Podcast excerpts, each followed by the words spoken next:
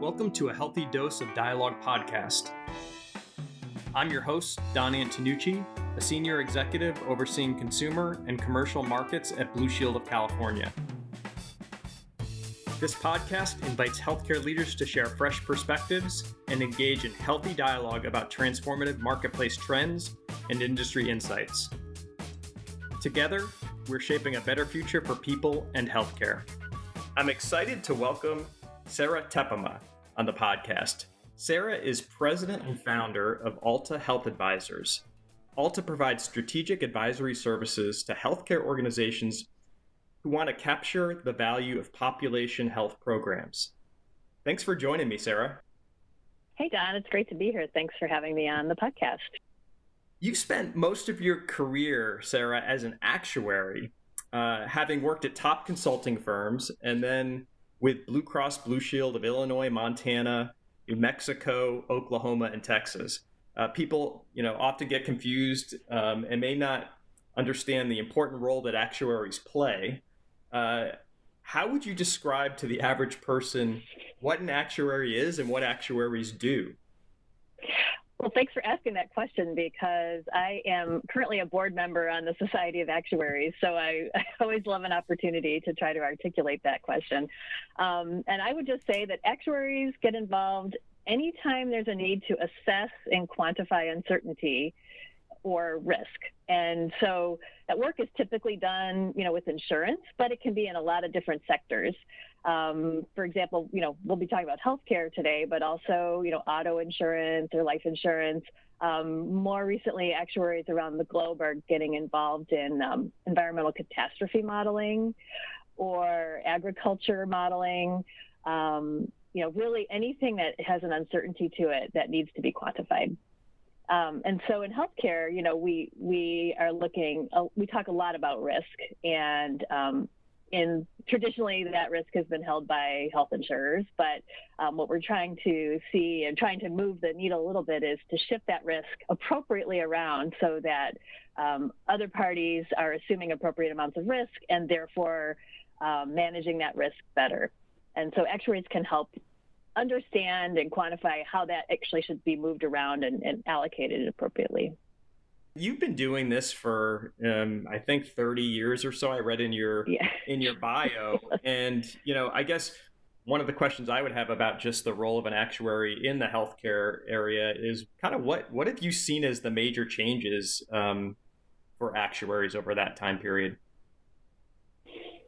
Um, well, that's really interesting. I, I would say in healthcare, one of the things we are focusing more on is how can risk be appropriately shifted closer to the closer to the member, closer to the consumer. Uh, meaning, can it be? Can we shift risk to providers who are working on a day-to-day basis, boots on the ground with with members and patients? Um, and and what's the appropriate level of risk to shift that direction?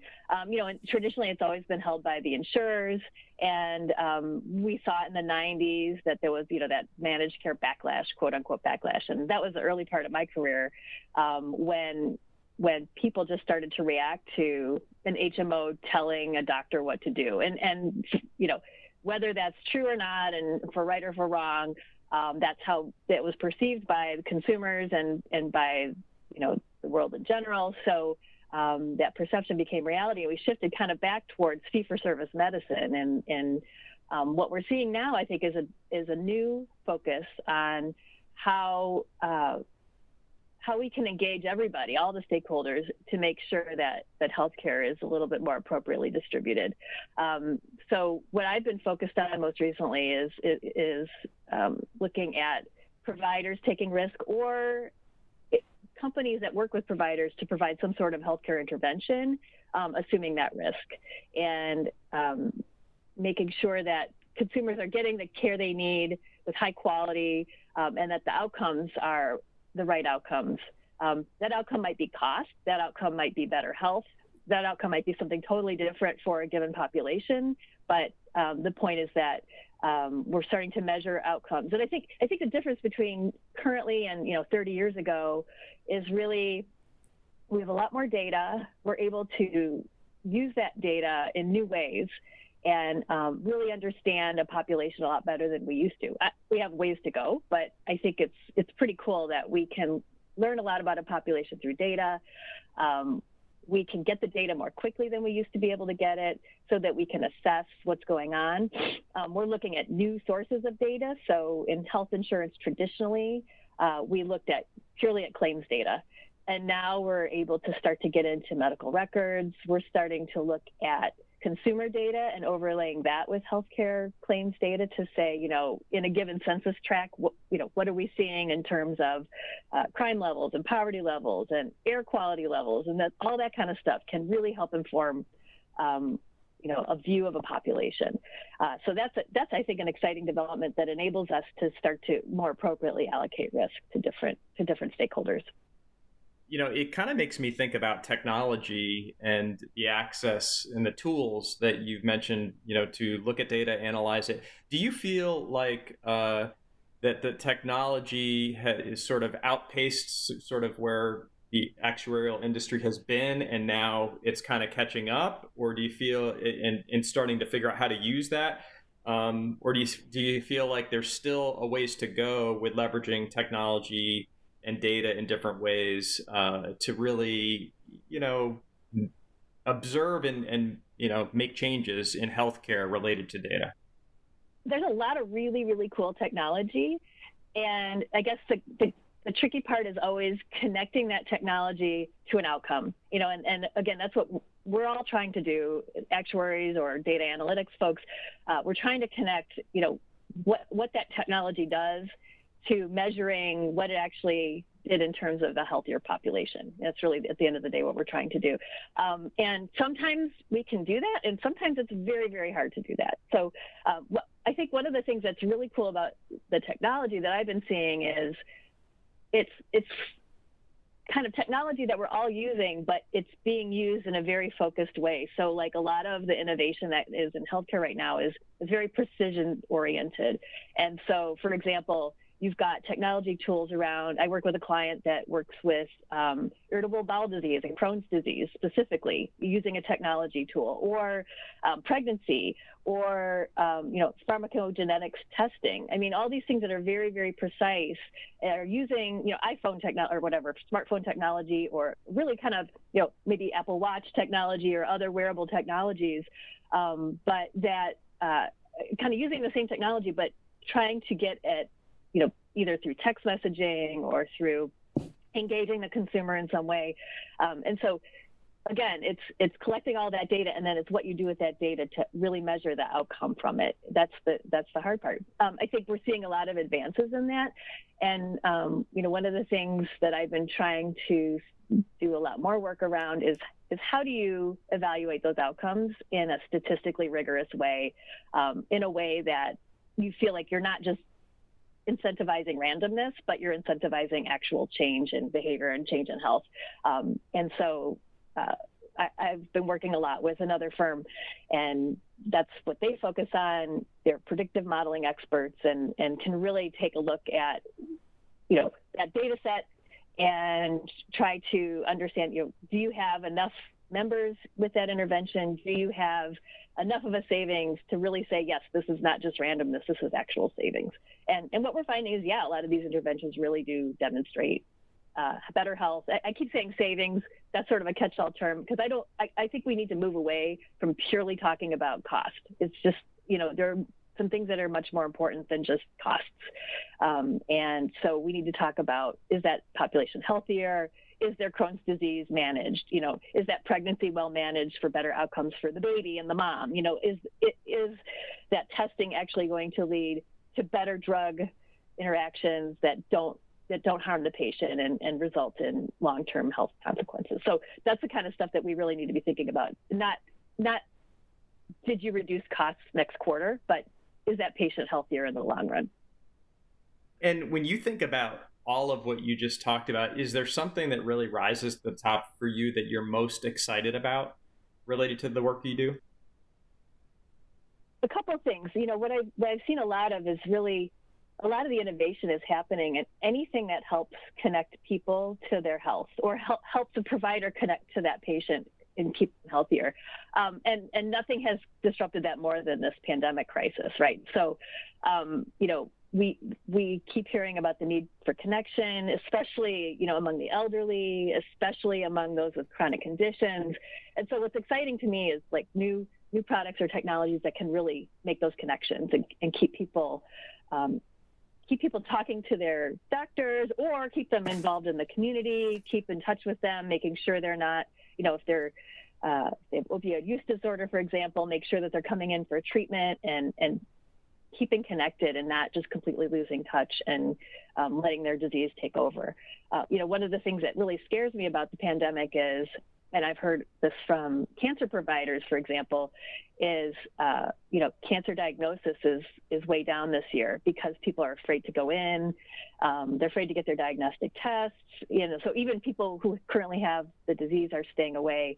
Um, and what is that going to mean for next year and the following year, and even the year after that, in terms of um, cancer treatment? So I think you know anything that can keep people connected, whether it's telehealth or wearables or whatever it is, is is really really important right now. So I would say that's exciting and also scary when it's not happening. Back to outcomes, you've talked about really improving outcomes and not just being focused on cost. You know that's part of it, but you know whether it's experience or actual health quality outcomes. Do you feel like the pandemic and where we are with technology and all that combined has accelerated really positive work in this area, or do you feel like it's too early to tell? Um, because you know the pandemic does have adverse effects. I think it is spiking out some of the inequalities and things that we're seeing yeah. in populations. Yeah. Oh, 100 um, percent. You know, I think I think if nothing else, it's disrupted, and you know, nothing creates change like a big disruption. And it's you know, there's not one single person or company or organization that has not been affected by this whole pandemic. So in that regard, it's it's good. You know, it really has jolted us out of reality. So we're going to see big strides in things like telehealth, and we already have, obviously. Um, but you know, I agree that the whole the disparities in care, um, the fact that you know this this disease is affecting people of color much much worse than um, you know other others, and also people of lower income, much worse than others. Um, and, you know, there's lots of reasons why that's happening, and there's lots of reasons we don't even understand why it's happening. And I think we do need to understand that a little bit better. Um, you know, one of the other, I think, think disturbing trends, and I'm just going to be blunt here, is that our public health infrastructure is not keeping up, and um, it, it, wasn't anyway, but now we're it's really, really exposed with this pandemic, and so um, I think we're going to suffer for that in the long run. Um, other countries, I think, have managed it better because they have invested in public health, and um, we can take a lesson from that, I hope, and, and really start to invest in, you know, in things like social determinants of health, in public health infrastructure, in keeping people healthy before they're actually, you know, sick with a condition. Um, but if nothing else, we're, we're really seeing sort of that all open and exposed and, and what that has meant for our population now. It makes me kind of think. I did in sort of uh, getting ready for for this uh, talk with you.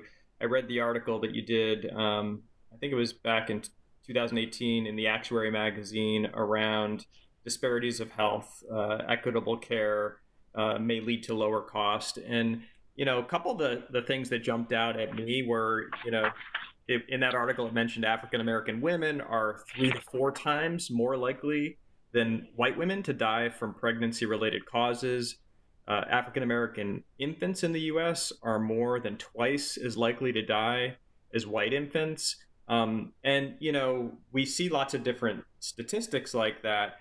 Um, but when you when you see those stats with what you just talked about with our public health infrastructure, uh, what do you think we need to do and when to really start to turn these statistics the other way and, and have it be a much more equitable system? Yeah, it's, it's certainly not easy, right? Um, it, it, one of the things that's interesting is, um, you know, maternal mortality and infant mortality in the U.S., which, by the way, is just an utterly unacceptable situation. absolutely unacceptable. That this is, and it's been this way for a really long time, and it, I don't think it's gotten really gotten better with time. In fact, I think it's gotten worse in the recent few years. Um, I was listening actually to a presentation from a couple of Boston University professors the other day on this topic, and um, you know they said if nothing else, it's it's great because this issue has finally surfaced as a as a major issue, and there's you know congressional testimony happening. People are finally seeing it for what it is, and so to me that's great. Like at least it's being exposed.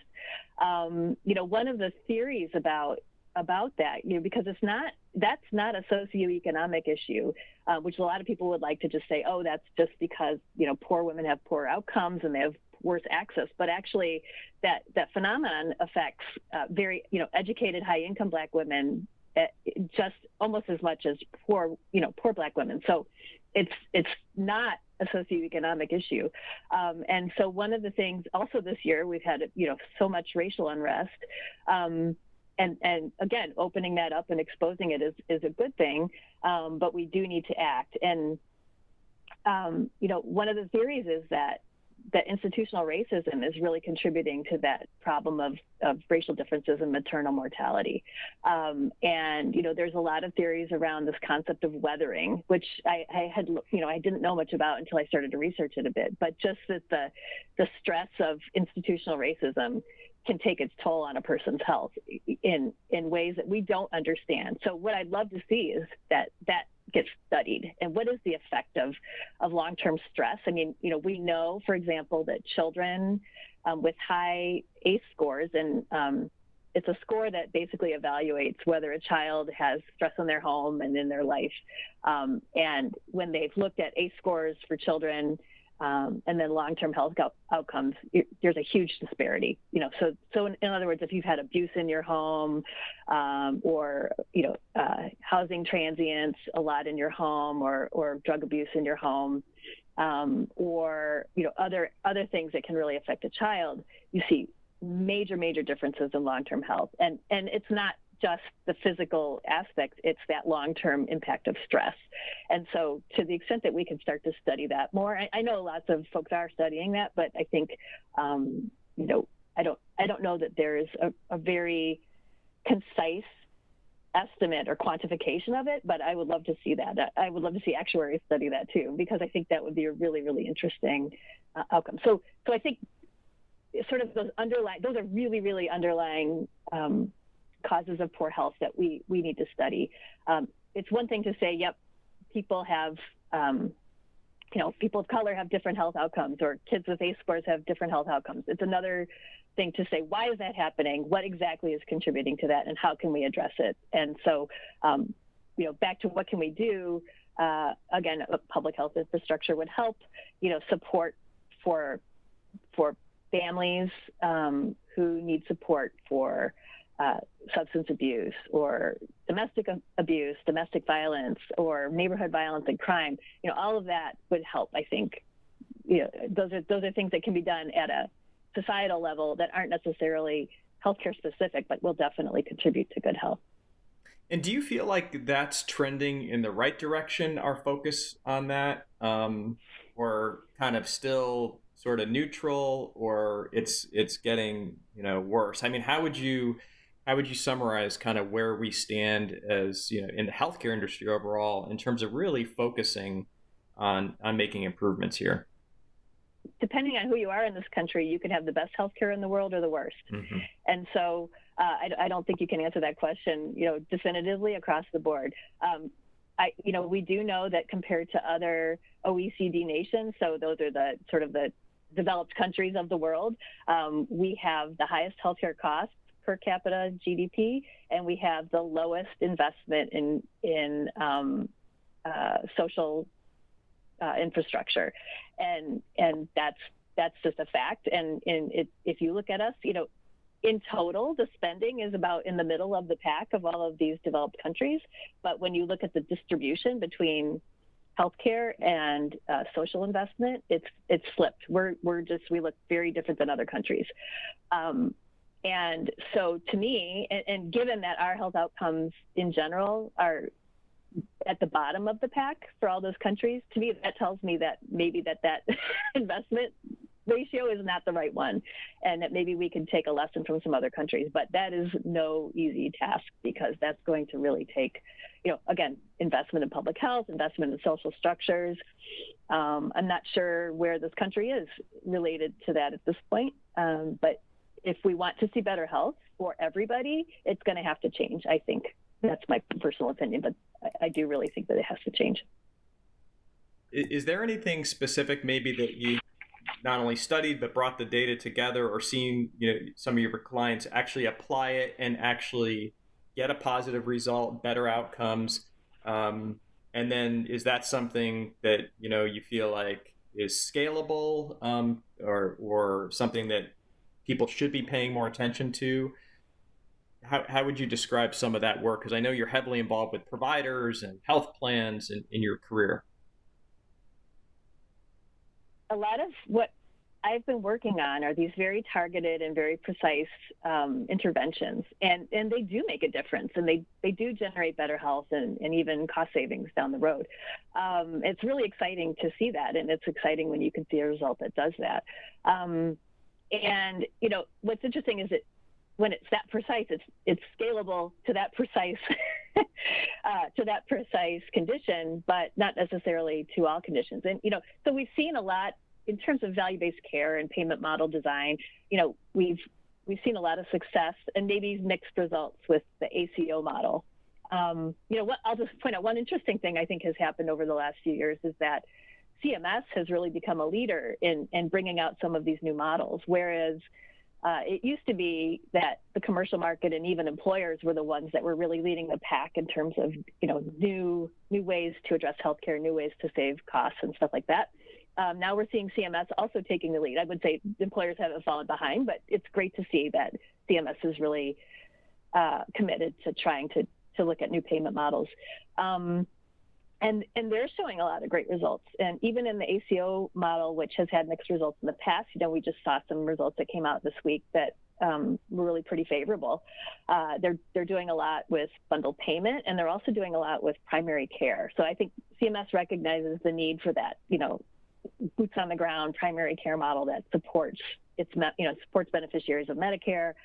Um, you know, I think a lot of health plans have already seen that with primary care, you know patient-centered medical homes and primary care models that support um, that support the, the patient. And more than just you know an office visit they they make sure people have transportation. They make sure that people have you know there's there's seminars. They can learn about diabetes or they can come in and have coffee and and they're really engaging you know they're, they're really working hard to engage that beneficiary. So um, those kinds of models that that do a good job of of engaging the member, keeping them connected, um, keeping in touch with them. Those are the those are the things that I think are really, um, you know, they're not going to generate savings next quarter or better health next quarter, but they're going to generate better health in the long term.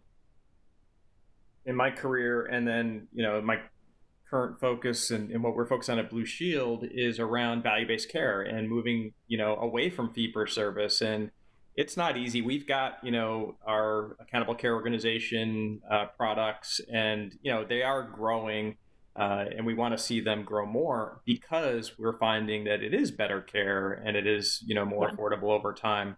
Um, you know the other thing you mentioned is sort of uh, the, the, commercial market. Um, and you know, there's there's many different populations. I think, for example, Medicaid, and you know, you and I had a chance to you know speak previously is is a population that um, you know some of this work um, has gotten off the ground you know faster like medicaid some with medicare.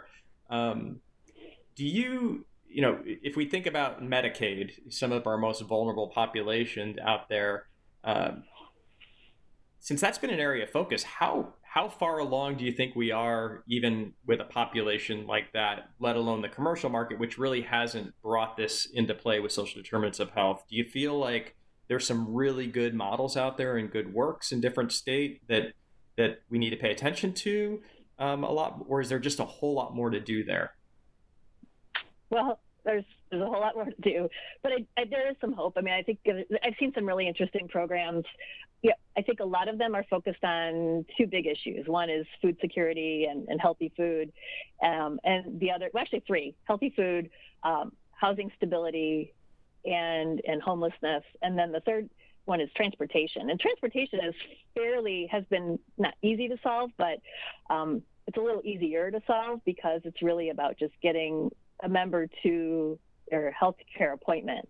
Um, so that's sort of like, okay, yeah, that's a direct impact to health care. But the other ones are, are trickier because they're more about general a person's general health. You know, homelessness, I think, started the, the whole uh, housing security issue started as, as a way to keep people out of the ER because they needed a warm place to sleep. I mean, that's kind of a, that's a probably too blanket an answer, but, um, you know, ER, ER visits are definitely impacted by homelessness. And so, to the extent that people have a stable place to live and can manage their chronic condition better because they have a stable place to, you know, to sleep every night, um, they will stay out of the ER much more often. Um, you know, food security is probably another level up in terms of uh, harder to connect to healthcare, but obvious that it needs to happen and people need, you know, a good place three solid meals every day. So um, I, I, think as you go more and more upstream, number one, it's it's harder to connect that to um, an ROI, and unfortunately, that's what really you know Medicaid and payers would really like to see that ROI. Um, and two, it becomes more and more an issue of, uh, I would say, you know, governmental policy and uh, community policy than it is about a healthcare payer. And so whose whose job is it to make sure that people have affordable and healthy food? I mean, that yes, of course the the payers care about that because it can affect the person's health, but shouldn't we all care that our that members of our society aren't you know can't can't get healthy food? And shouldn't we all make sure that kids have food to eat every day? So you know, I think Medicaid has made a lot of those strides just because there's a lot more of a direct impact to its population. Um, however, that doesn't mean that the commercial market shouldn't be paying attention to this, and and it is starting to. I mean, I think. Um, you know, National Business Group on Health, or I think they're called Business Group on Health now, did a survey, um, and and what they showed is that a lot of employers are really looking at this in their healthcare strategy, which is wonderful. You know, they they're all paying attention, and, and they're focused especially on um, you know, healthcare literacy and, um, you know, education, but they're also thinking about food access and they're also thinking about um, housing stability, which is great. You know, I, I heard an anecdotal statistic that something like three to five percent of the working population are at risk for homelessness. So this is not, you know, five percent of a of an employed population is a pretty significant number. And so this is not just an issue for Medicaid. This is an issue that we all need to be worried about in, in all of our products and, and you know healthcare plans. Yeah, it, you know, it's kind of when, when you were speaking, it made me think of, you know, some work that I followed and like, I'm not sure if you're familiar with it or followed it, but the blue zones, um, you know, blue yeah. zones yep. in, the different areas of the world where people are more likely to live to 100 or more. And, and I just love that work with Dan Buettner. And, um, yep. and I know different states have, you know, kind of, uh, you know, looked to create that environment. And I think mm-hmm. key point there is really it's it's your environment that promotes your health and longevity. Absolutely, and, and also that personal connection. That's the one thing that he kept going back to is is that people who have you know just fascinating research. I, I could we could go on all day about it because I think it's really interesting. But in all of those cases, in all of those blue zones, you had people living in multi-generational housing, spending time, you know, grandchildren and grandparents, or, you know, they had, you know, grandparents taking care of kids. They saw their families every single day. To me, that is very, very telling. And, you know, our, our American society is moving away from that. And unfortunately, that's just kind of been a reality. But uh, we, we have lessons that we can learn from that for sure. You know, and I think again, the pandemic is exacerbating this aspect of loneliness and disconnection. And so um, that's actually, I think, another thing an employer can do uh, for its employees that um, that maybe they don't think about as much, but well, they think about it a lot. Is is providing an inclusive environment for its employees where they feel like they have a sense of belonging, they have a sense of connection and, and um, community, uh, because that will go a long way to improving their health. And, you know, I think, you know, you see employers doing things like business resource groups or whatever, employee resource groups or whatever you want to call them to try to make people have a, a community that they feel they can belong to. Um, and they do that to keep people, you know, to, for retention purposes and to keep people productive, but it really also has a, very strong impact on their health, I believe. Yeah, and I, I don't know how you think about this too, but even before the pandemic, the focus on mental behavioral health for employers seemed to just be getting a bunch more exposure. And then with the pandemic, yeah. it's accelerated. And um, I, you know, I think a key part of that is looking at your population. It is social determinants of health. It's it's it's those things. But anything that you're seeing in that regard around mental behavioral health um, with employers or any population that's that's uh, a, a, surprising trend for you or or encouraging? Um, I, well, I just think that these integrated, you know, like patient-centered medical homes, where it's an integrated model, uh, you absolutely have to have behavioral health as a part of that. You, you can't separate physical and behavioral health, and I, and I think we're seeing that more and more. Um, so payment models need to recognize that too. Um, it's tricky, but I think it can be done. And I think there are um, primary care models. Uh, I, you know, especially some of the some Medicare Advantage type primary care models that really do integrate behavioral health into um, their model uh, with pretty good results. So there are a few providers I know of that that are doing that well. And um, again, it's it's not just uh, it's not just on the, at the primary care visit, but it's keeping connected with phone calls or bringing people in for coffee or um, you know checking in on them in their home if you have to and making sure they're okay.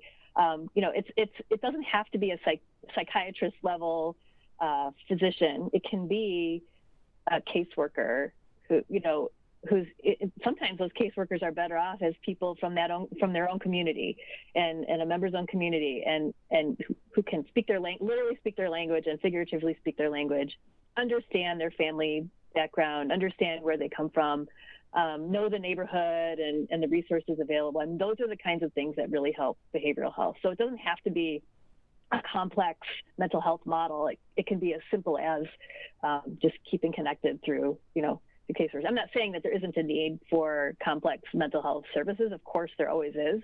But, um, you know, for that sort of general primary care model, I think there's a lot you can do with um, with a, you know people working who, who maybe aren't highly trained medical specialists you know? Sarah this has this has been fascinating. I i'm curious to know um, given the pandemic and everything going on for you personally has there been any silver lining to the to the pandemic uh, as we've you know as you've been navigating and, and everyone else uh, covid-19 it's been a, an interesting few months. Uh, I already worked from home, and so um, my my life, except that I'm not traveling anymore, so I do miss traveling. But otherwise, it's kind of nice just to be home and in a routine. Um, I guess one other benefit is my husband teaches orchestra, and so I get to listen to him teaching orchestra all day. So I get to hear little violins all day, which is actually quite quite nice um, and gives me hope for the world. You know that there's kids who are still willing to take their lessons online, and um, that makes me happy. Um, but yeah, it's been you know it's it's been a nice time for reflection, I guess. Um, and I think too, you know, just in terms of my work, um, as we talked about earlier, it's this disruption is is really I think going to change things. I hope it's going to change things for the better. Uh, I like to be optimistic about that, but um, you know, there's nothing like a big disruption to, to get people out of their comfort zones and, and do new things. So uh, I'm, I'm hopeful for, for that going forward. Thanks for sharing that. And then, is there anything uh, else that you would like to share with our listeners, Sarah? This has been a great conversation. Um, you know, I just just that um, I I hope, as you mentioned earlier, that that we can really move the needle on health equity and start to start to see changes. And, and, maybe again the, the racial unrest and the pandemic have exposed a lot of these things that people weren't aware of before. And i hope that that awareness can can bring that forward. Um, you know i'm I'm trying to use my platform, as small as it might be in this world, um, to try to raise those issues and um, show that even somebody who's a numbers person or a dollars person, like actuaries typically are, um, that that we can also join in that uh, join in that positive force for good and and really move the needle for equity in healthcare. Well, thank you, Sarah, and uh, just fascinating work, and thank you for what you're doing. Um, hey, thank you for taking the time to listen. I hope uh, you all walked away with uh, the fact that uh, Sarah, you know, termed it. You know, we've got to get to a much more equitable healthcare system, and uh, there's there's work to do. I think is the message, and there's also um, areas of hope and and, uh, and areas where there's uh, necessary disruption. for more information about Alta Health Advisors, check out their website at www.altahealthadvisors.com. And join us next time as we continue to bring you a healthy dose of insights and perspectives based on conversations with leaders who are transforming healthcare. You can subscribe to the podcast on Apple iTunes or Spotify, uh, or follow us on LinkedIn or Twitter at Dose of Dialogue. Thank you.